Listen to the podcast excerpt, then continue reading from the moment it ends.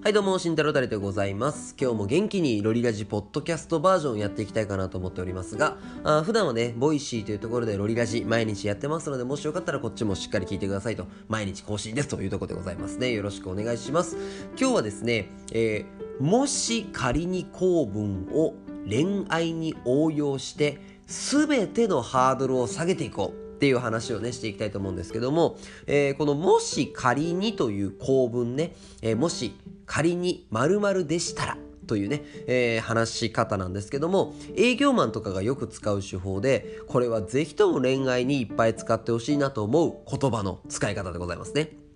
まあ、どんな言葉かというと、例えばなんですけども、えー即決を煽るため、営業ね、営業で即決断を煽るために使ったりするんですが、例えばお客様があ家電を買うのに悩んでいらっしゃる。ね、えールンバ。ね、7万ぐらいしますよね。7万で悩んでる。うーん、7万5千のルンバがあって悩んでる。うーん、つって。えーじゃあちょっとお客様聞いてもよろしいですか？もし仮にこのルンバが7万円を切る6万9800円ぐらいの価格になったとしたらかすぐに買ってごご決断いただけますか？ああもう7万切るんだったら買うよこういうやつですね。じゃあ上司に交渉してまいります。みたいな感じですね。はい。もし仮に何々だったらどうですか？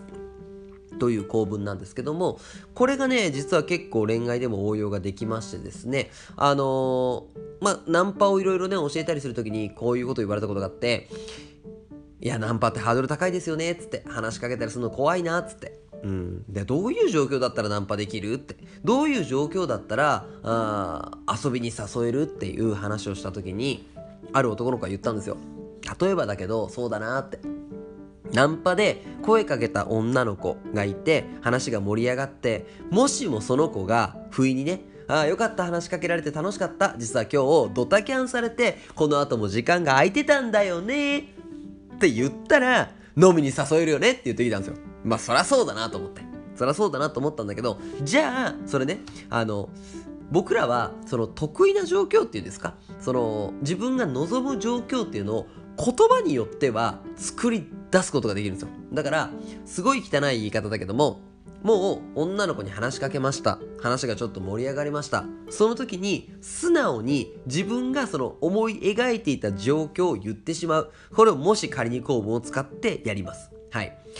ちょっと聞きたいんだけどさもしよもしあなたが今日ドタキャンされてこの後予定が空いてるなんてことがあったとしたら俺飲みに誘いたいんだけどもしかしてなんかデートドタキャンされたとかないみたいな感じで聞きます。はい。何をバカなと思うでしょ？そんなの聞くんだなんて、なんかおかしいじゃんって思う人結構いると思うんですけど、実はこれね、あの、自分が、その、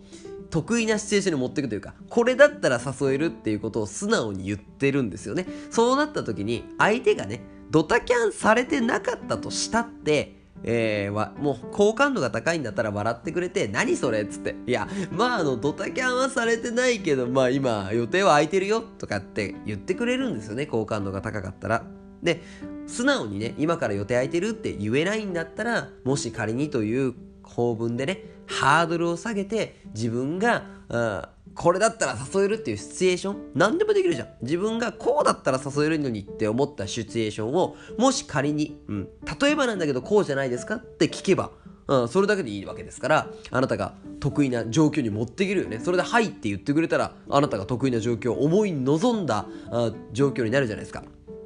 でこれは実際本当に成功する話で相手の好感度が高かったら無理やりその人がその状況で言ってくれるんですよ。例えばさっきも言ったけどドタキャンはされてないけどこの後予定が空いてるわって言ってくれたらそれは誘えるじゃないですか。ねだってドタキャンはされてないけどこの後空いてますよって言ったらあのーそれはつまり遊べるっていうことであなたに対しての好感度が高いっていうことですからね。そこでまあ引かないでしょさすがに。ただまあ上級者になってボケれるようになるとああそうなんですか。じゃああどうしよう。俺ねあの実はですねシャイなのでドタキャンされていたらあーデートに誘えるんですですけどそのドタキャンされてなかったらデートに誘えないっていうねちょっと変な病気を患ってましてだとするとすいません。じゃああの一回私がデートにお誘いしますのででそれを私がまた断ります。これドタキャンですよね。その後私がもしドタキャンされてたようだったら僕をデートに誘えるんですけどってもう一回話しかけますのでそしたらデートに行けるんじゃないでしょうか？みたいなことをね煩わしく言うっていう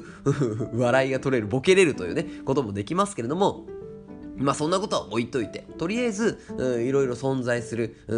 恋愛のこのナンパとかね、こう、いろんな状況においてこのもし仮に公文使っていただくと割とハードルが楽になるんじゃないかなと思いますが1個注意点として僕これねあの使いすぎとか使いどこ間違えるとすごい嫌いなんですよ。なぜならこれってハードルは下げるよ。だからナンパができない人とかナンパ難しいなと思ってる人のその声のかけ方のハードル下げに使ってもらえたらまあ幸いなんですけどもハードルが下がる分男らしさに欠けるよねっていうことがあったりします。例えばこれ告白の時にも使えるんですよね。